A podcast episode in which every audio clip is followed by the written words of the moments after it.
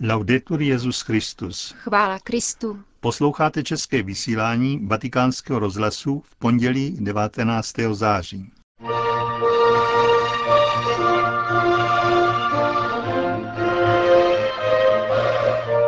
Svatý otec se dnes setkal s indickými biskupy a s posádkou Mezinárodní kosmické stanice. Benedikt XVI. se v německé televizi zamýšlel nad uchopitelností Boha. Martin Luther by vítal papežův kristologický ekumenismus, domnívá se kardinál Kurt Koch. K těmto i dalším zprávám přejí pěkný poslech Jana Gruberová a Josef Koláček.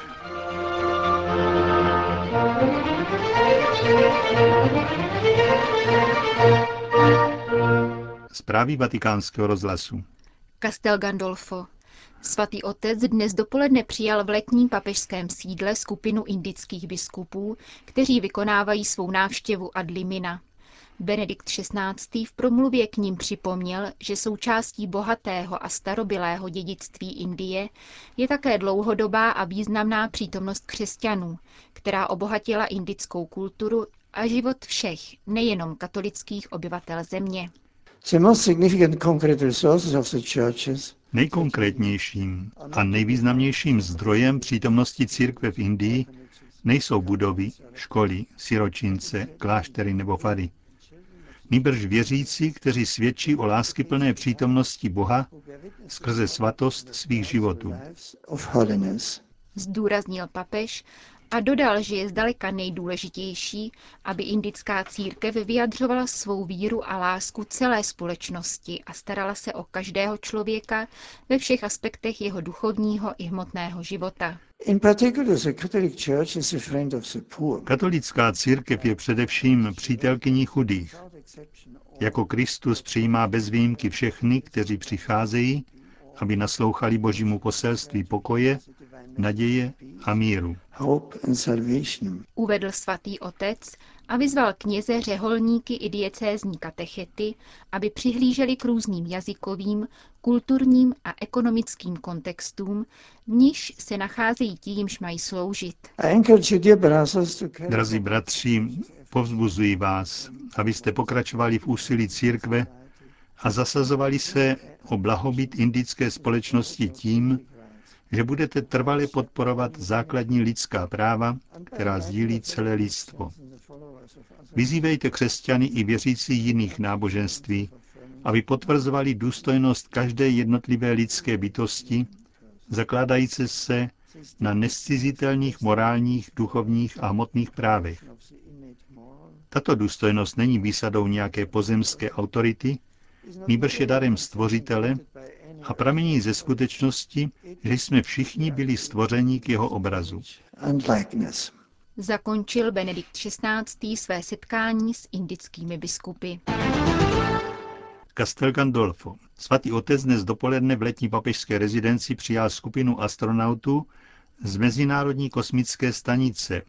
Jedná se o tytéž astronauty, s nimiž Benedikt XVI. hovořil v květnu, když se nacházeli na palubě kosmické stanice ve vzdálenosti 400 kilometrů od Země. Itali Roberta Vittoriho a Paola Nespoliho doprovázeli Enrico Sagese, ředitel italské kosmické agentury, a generální ředitel Evropské kosmické agentury Jean-Jacques Dordain. Italští astronauti svatému otci předali stříbrnou medaili svý obrazení Michelangelova stvoření světa ze Sixtínské kaple, kterou jim původně papež věnoval. Poté, co obletěla svět, se vrací do jeho rukou jako symbol hysterického navázání spojení mezi Vatikánem a vesmírným prostorem. Svatý otec dále obdržel vesmírný atlas a fotografii kosmické stanice s vlajkami Vatikánu a Národního úřadu pro letectví a kosmonautiku. Představitelé italské a evropské kosmické agentury vydali společné prohlášení, v němž vyjádřili svůj vděk svatému otci nad dnešním přijetím, kterým dokazuje, že vesmírné výzkumné lety jsou symbolem míru a mezinárodní spolupráce a připravují budoucnost lidstva. Mezinárodní kosmická posádka se dnes odpoledne v Římě představila na tiskové konferenci, po níž budou následovat další zastávky na italském poloostrově, při nichž budou astronauti hovořit o své vesmírné misi. Vatikán. Apoštolská cesta do Německa není náboženskou turistikou a tím méně show. Mělo by jít o návrat Boha na náš horizont, protože na něm příliš často chybí, ačkoliv ho velmi potřebujeme. Benedikt XVI. to řekl v programu vysílaném v sobotu německou televizí ARD. Svatý otec v krátkém záznamu charakterizoval hlavní body své cesty do vlasti, která začne už tento čtvrtek. Program návštěvy se soustředí na čtyři místa. V Berlíně papež promluví v Bundestagu a bude sloužit Eucharistii na olympijském stadionu. V Erfurtu se bude modlit s luteránskou komunitou a na poutním místě v Eichsfeldu se setká se společenstvím katolíků, kteří zůstali věrni v dobách komunismu. Poslední etapa cesty vede do Freiburgu, kde bude klíčovou událostí modlitební bdění s mladými. V promluvě k německým televizním divákům papež zdůraznil, že nejpodstatnějším aspektem jeho cesty je duchovní rozměr a objevování božích znamení v současnosti. Jak Benedikt XVI. naznačuje, obrací se také a především k lidem, kteří se ptají, zda Bůh vůbec existuje a zda se o nás zajímá. Nemůžeme postavit Boha na stůl, nemůžeme se ho dotknout jako nářadí, nebo jej uchopit do rukou jako jiný předmět. Můžeme znovu rozvinout schopnost vnímat Boha. Schopnost, která je v nás samých. Co si o boží velikosti můžeme vyrozumět z velikostí vesmíru. Svět dokážeme uchopit prostřednictvím techniky, protože je vystaven racionálním způsobem. V této velké racionalitě světa můžeme vycítit ducha stvořitele, od něhož vzešel a v kráse stvoření můžeme vycítit cosi o boží kráse, velikosti a dobrotě. A konečně Boha téměř zahlídáme při setkáních s lidmi, kterých se dotkl. Nemám na mysli pouze ty velké, od Pavla či Františka z Asizí po matku Terezu. Myslím na mnoho prostých lidí, o kterých nikdo nemluví. A přece, když je potkáme, vyzařuje z nich dobrota, upřímnost, radost a my víme, že tam je Bůh a že se dotýká také nás. Proto se v těchto dnech chceme snažit znovu vidět Boha, abychom se my sami stali lidmi, skrze něž vstupuje do světa světlo naděje. Totiž světlo, které pochází od Boha a pomáhá nám žít. Řekl Benedikt XVI. v záznamu vysílaném německou televizí jako papežův osobní úvod k nadcházející cestě do Německa. Vatikán. Martin Luther by vítal papežův kristologický ekumenismus, domnívá se kardinál Kurt Koch. Na stránkách vatikánského deníku L'Osservatore Romano předseda Papežské rady pro jednotu křesťanů uvažuje nad ekumenickým aspektem cesty Benedikta XVI. do Německa. Je to rys, který byl výrazně přítomen také ve dvou předchozích papežových cestách do vlasti. Nyní bude o to silnější, že na programu návštěvy je také Erfurt, město, kde byl Martin Luther katolickým řeholníkem. Kardinál Koch zdůrazňuje, že pro Benedikta XVI. není základem ekumenismu filantropie nebo dobré vzájemné vztahy, nýbrž kristologické vyznání víry, jak o tom svědčí také obě pokračování jeho knihy Ježíš z Nazareta. Papež je přesvědčen, píše švýcarský kardinál, že ekumenismus, aby mohl růst, musí být zakořeněný v hluboké víře. Jinak se nedokáže ubránit dvěma nejzávažnějším překážkám na cestě k jednotě, kterých si je svatý otec plně vědom.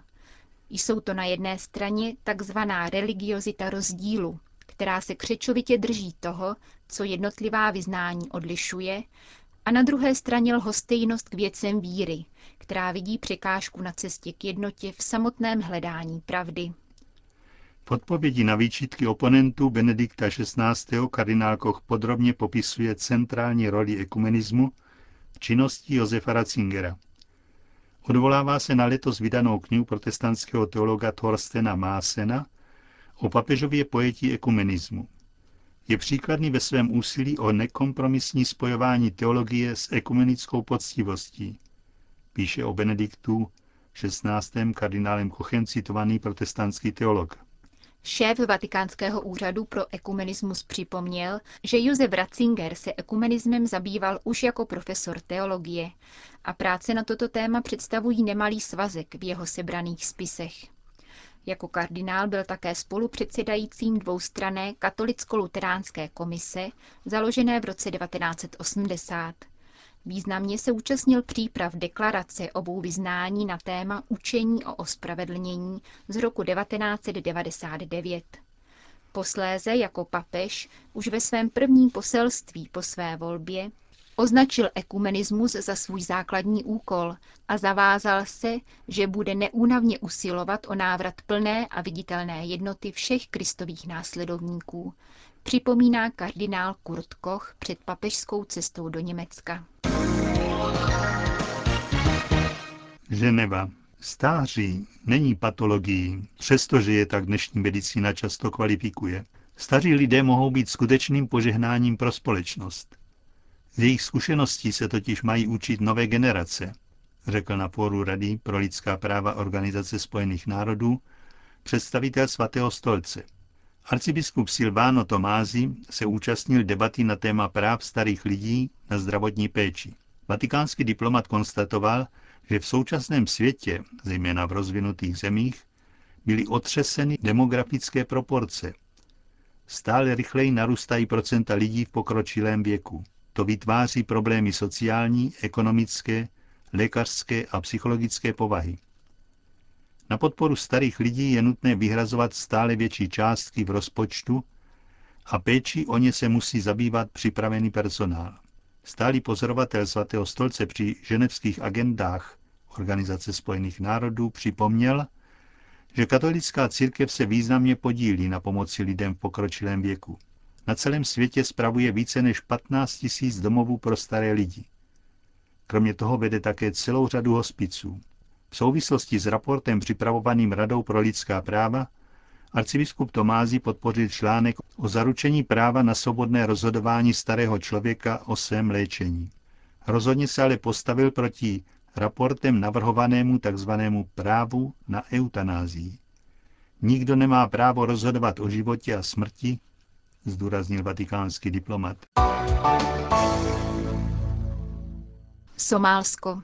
Apoštolský administrátor Mogadiša a biskup Djibouti Monsignor Giorgio Bertín vyjádřil vděčnost a naději nad úspěchem peněžní sbírky, kterou italská charita uspořádala ve všech kostelích při včerejších bohoslužbách. V rozhovoru pro vatikánský rozhlas vyjádřil přání, aby toto gesto solidarity podnítilo mezinárodní společenství k ještě většímu zájmu o oblasti afrického rohu, postižené hladomorem. Chtěl bych, aby tato solidarita nekončila časově ohraničeným humanitárním úsilím. Přál bych si, aby se stala příležitostí k otevřenosti a navázání vztahu mezi lidmi, národy a státy, neboť situace, kterou zažívá africký roh, je jistě důsledkem sucha a nedostatečné závlahy, avšak vyplývá také z nedostatku skutečné solidarity mezi národy. Řekl vatikánskému rozhlasu monsignor Giorgio Bertín. Ačkoliv islamistické jednotky Al-Shabaab se z Mogadiša stáhly, ve městě přetrvává přítomnost opozičních skupin, stěžujících práci humanitárním organizacím. Jak sdělila somálská charita agentuře Fides, v posledních týdnech se opakovaly exploze v okolí objektů, v nichž se rozdílají potraviny.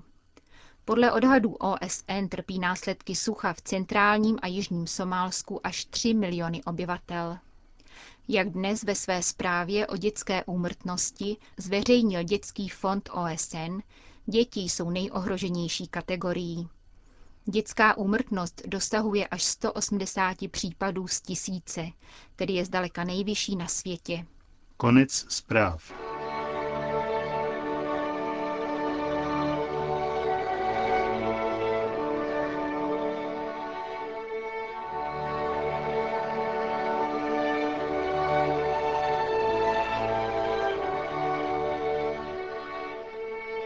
Končíme české vysílání vatikánského rozhlasu. Chvála Kristu. Laudetur Jezus Christus.